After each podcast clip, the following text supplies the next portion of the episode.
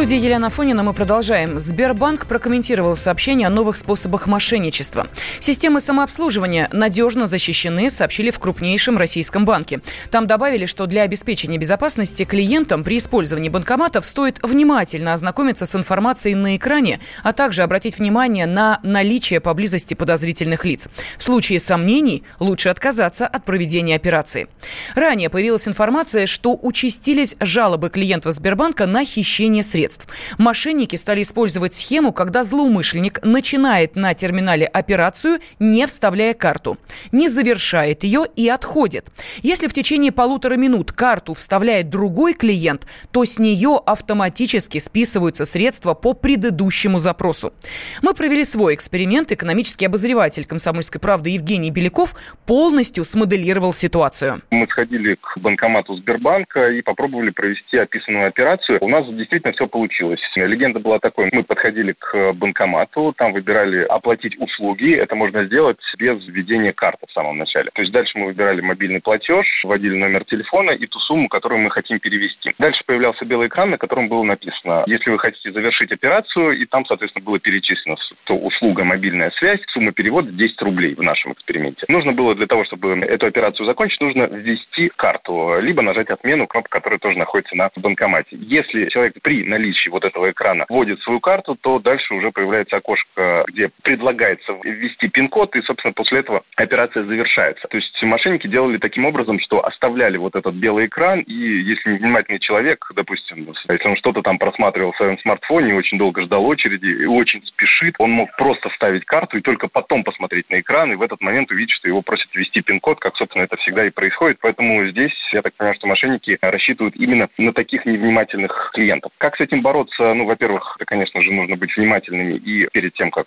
подходить к банкомату и вводить туда свою карту, нажимать кнопку «Отмена» для того, чтобы выйти в самое главное меню и, и после этого уже проводить какие-то операции со своей картой. Во-вторых, конечно же, большие претензии к самому Сбербанку, потому что система не защищена, и ее нужно, конечно, дополнительно защитить. Например, во многих банках сначала нужно ввести свою карту и ввести пин-код, и дальше уже банкомат пускает в меню, в котором можно совершать какие-то операции. Поэтому это более защищенная схема, то есть без конкретной карты и знания конкретного пин-кода человек просто ничего не сможет сделать. Здесь мы оставляем возможность для мошенников ловить рыбку, а точнее наши деньги в такой мутной воде.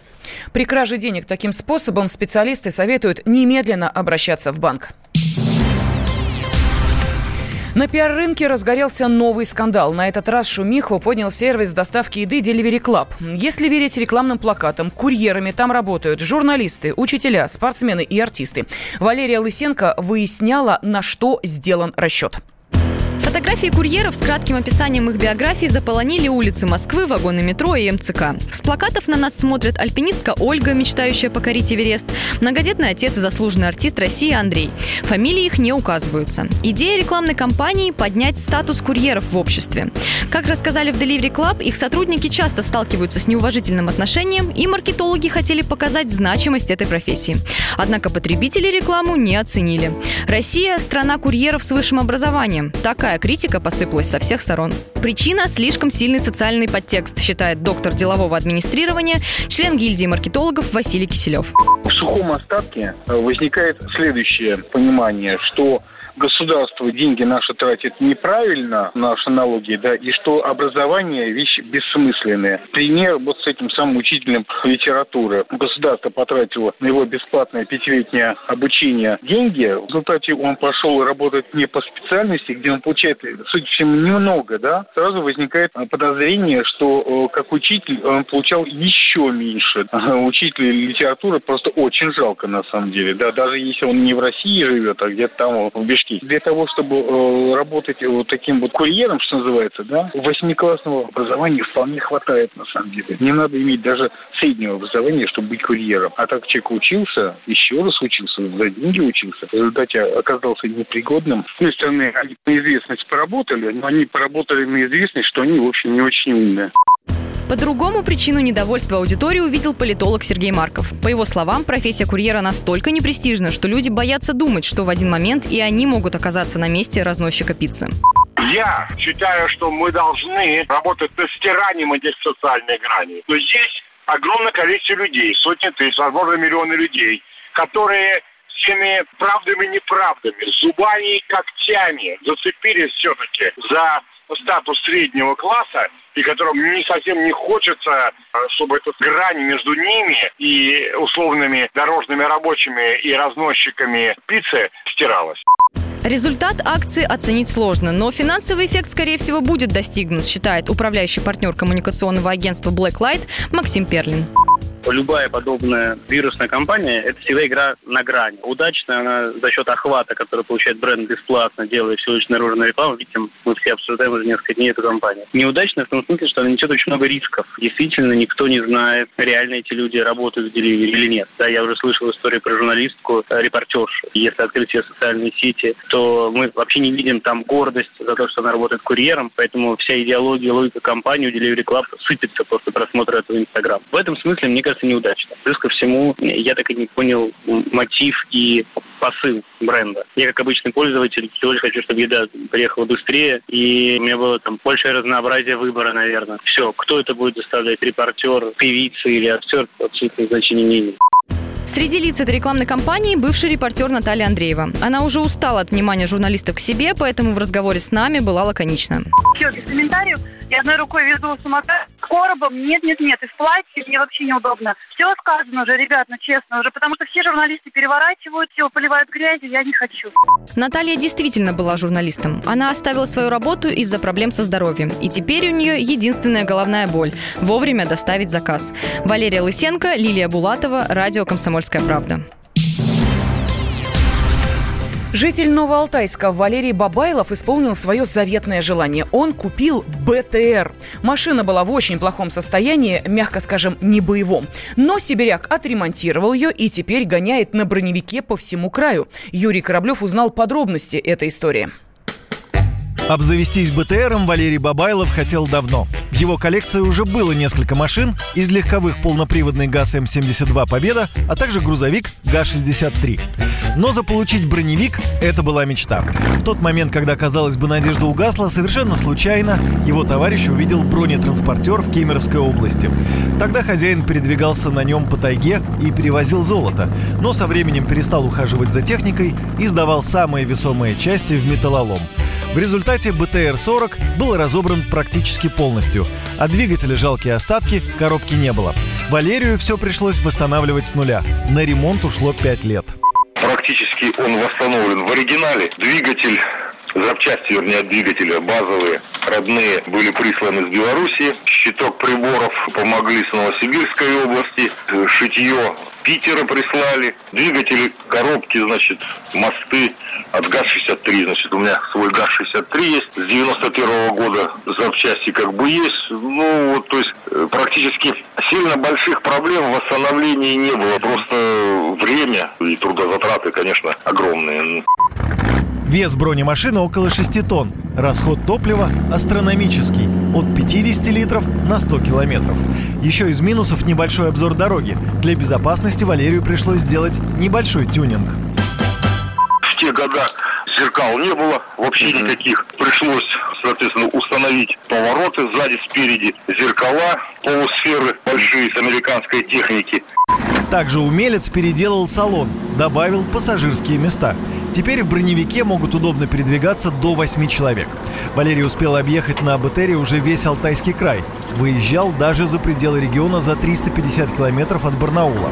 Управлять такой машиной тяжело. Внутри бывает жарко техника тяжелая, то есть все управление без всяких усилителей, без, э, ну, без всего. Сейчас летом жарище, никуда от нее не деться, потому что вот так устроен он, что все закрыто, то есть э, основной поток воздуха от двигателя все-таки в салон идет. 8 мая в Бийск, когда поехали, грелся, лили воду, поливали, а часто останавливались. Обратно отлично вообще, без всяких приехал. Вот чуть попрохладнее стало. То есть до 25 плюс проблем нету. А вот выше уже, конечно, жарко. Все закрыто железом, большой продувки нету, ну, соответственно, идет перегрев. Теперь Валерий Байбалов со своим БТРом местная знаменитость. Он на расхват. Его приглашают на выставки военной и полевой техники и, конечно же, на праздничные мероприятия. Первый выход в свет с новой машиной состоялся в 2018 году, в День Победы. Передвигаться по дорогам общего пользования он может без проблем. Правилами это разрешено хотя гаишники останавливают часто. для того, чтобы сфотографироваться. Юрий Кораблев, радио «Комсомольская правда». Темы дня.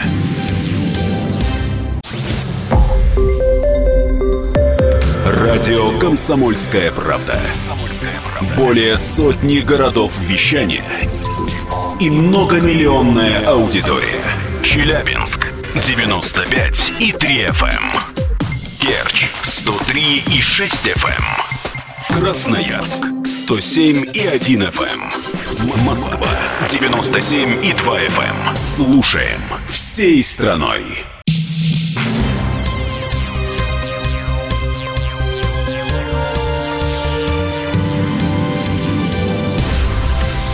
Студии Елена Афонина мы продолжаем. 20 мая отмечается День Волги. Но в этом году праздник омрачен. Главная река страны стремительно мелеет. Вода уходит, оставляя десятки километров высушенной земли. Корреспондент «Комсомольской правды» в Самаре Антон Черепок разбирался в проблеме. Волга, одна из крупнейших рек на планете, превращается в набор озер и болот. Экологи бьют тревогу вот уже 50 лет. В этом году ситуация дошла до края, а точнее почти до минимальной отметки. Волга обмелела настолько, что на Куйбышевском водохранилище обнажились десятки километров песчаных пляжей, а на некоторых участках реки так и не открылась навигация. Уровня воды попросту не хватает для прохода судов. Нужно напомнить, что Волга по своей сути – это система водохранилищ, и уровень регулируется искусственно. Каждый год в конце зимы, начале весны Федеральное агентство водных ресурсов составляет для всех гидроэлектростанций Волжского каскада техническое задание по сбросам. На Жигулевской ГЭС все сбросы воды выполняются строго по графику, который расписан по дням. Ни превысить, ни снизить их самостоятельно на ГЭС не имеют права. Эксперты предполагают, что ошибка оказалась в расчетах или изначальных измерениях. Получается, что в агентстве ожидали гораздо большего притока, чем был на самом деле. Да, зима была снежная, снега было очень много, но при этом земля практически не промерзла. Талые воды впитались в землю и хорошо увлажнили ее, а вот пополнить водохранилище не смогли. Но все списывать на ошибку в расчетах не получается, ведь проблемы у Волги уже не первый год. На вопрос, с чем это связано, ответил заведующий лабораторией проблем фиторазнообразия Института экологии Волжского бассейна Российской академии наук Сергей Саксонов. Причины этому нужно искать э, в общих трендах изменений климата. Уже много времени мы говорим, что климат теплеет, количество осадков перераспределяется, а в летние отрезки времени их меньше, зимой больше. Это мы наблюдаем уже несколько лет. И казалось бы, что снеговых запасов достаточно, чтобы Волга наполнилась. Но вот это что-то не работает, эта система. Я считаю, это как бы эм, совпадение негативных симптомов. А, и кто-то из энергетиков не так это сделал, какой-то прогноз недостоверный был, и погодная аномалия. Все вместе мы оказались не готовыми противостоять экологической угрозе. И все это происходит чаще и чаще. О перспективах Великой Русской реки весьма пессимистично рассуждает эколог Сергей Симак, который видит источник проблемы в том, что Волга превратилась в каскад водохранилищ. На самом-то деле Волги уже нет. Это цепочка прудов, которая бывшая река превращена. И э, любой пруд неизбежно э, постепенно заболачивается. Эти процессы идут и в волжских водохранилищах. Просто маленькие пруды заболачиваются быстро, большие – медленно. Ну, природа э, адаптировалась к новой ситуации, сформировались ну, уже новые экосистемы, совершенно другие, отличные от волжских систем, которые были без регулирования. Ну, по сути, прудовые экосистемы. И то, что мы сейчас наблюдаем, это прудовые экосистемы. Я немножко утрирую, но тем не менее. Водохранилище, еще раз повторю, это пруды. И э, вот сейчас эти э, прудовые экосистемы, постепенно деградирующие, а, подвергаются еще дополнительному давлению из-за э, процессов изменения климата. Ситуация может, может быть исправлена только на следующий год после очередной зимы, очередного половодья, когда можно будет накопить какое-то количество воды. Еще один важный вопрос. Если Волга так обмелела, что же будет с рыбой? Однозначный ответ специалистов – нереститься рыбе практически негде, а значит экосистеме реки нанесен еще один страшный удар. Кандидат биологических наук, доцент, профессор кафедры зоологии, анатомии, физиологии, безопасности жизнедеятельности человека, эколог Сергей Павлов предупреждает, что многолетние промышленные сбросы создали для волжской рыбы смертельную ловушку. В общем, в любой реке а тем более в, в промышленной на реке, куда раньше сбрасывали неочищенные стоки.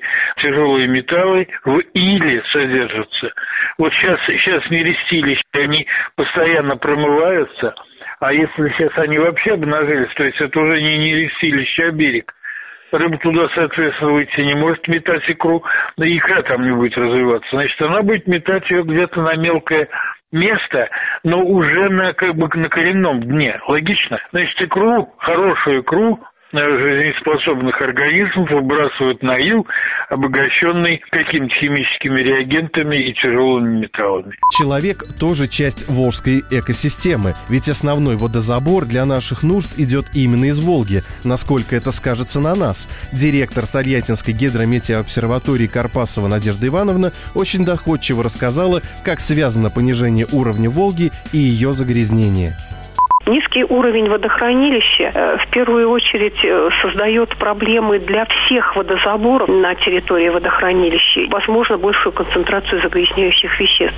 Это, условно говоря, можно себе представить столовую ложку, например, соли, разбавить в стакане воды или в бутылке воды, где будет ее концентрация выше. И чем меньше уровень воды, тем меньше объем, значит, водохранилища.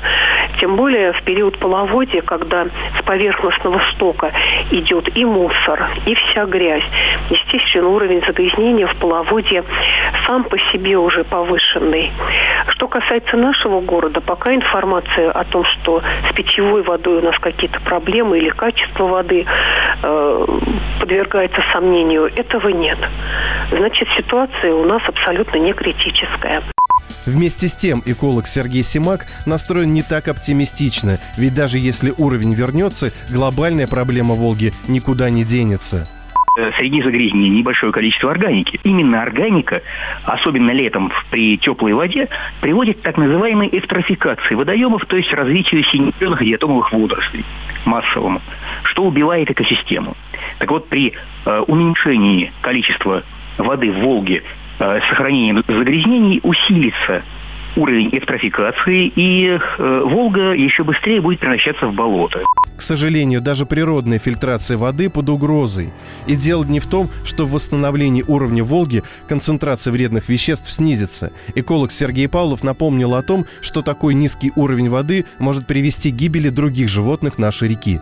Помимо этих всех прочих, есть беспозвоночные животные, их очень много, очень много целая такая большая богатая группа водных беспозвоночных. Моллюски, фильтраторы воды, которые ее очищают. По крайней мере, двустворчатые моллюски, которые ползают по отмелям. Я не знаю, в каком они будут состоянии в связи с тем, что вот там вода ушла и что обнажилось. Может быть, все их вот эти банки песчаные, э, такие мелководные, может быть, они все пропали, может быть, моллюски а, погибнут. А раз они погибнут, погибнут фильтраторы, естественно, очистители водоемов.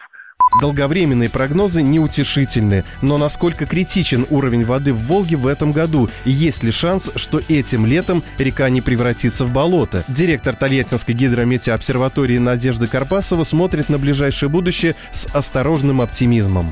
Критическое значение для водохранилища нашего Куйбышевского – это 45,5 метра Балтийской системы. В настоящее время у нас с вами уровень 50 с небольшим. Если сравнивать с прошлыми годами и с прошлыми периодами, столь низкий уровень отмечался в 89 году в мае, в 96 году чуть повыше 50,67, это в 2011 году. Правилами регулирования как раз принят уровень 49 метров Балтийской системы, необходимый для поддержания судоходства. Поэтому в любом случае ниже 49 уровень опускаться не будет по правилам. То есть регулирование будет происходить таким образом, что ниже 49 отметки уже не должен опуститься. Сейчас со снижением сбросов э, идет ежедневная э, прибавка уровня на 10-15 сантиметров.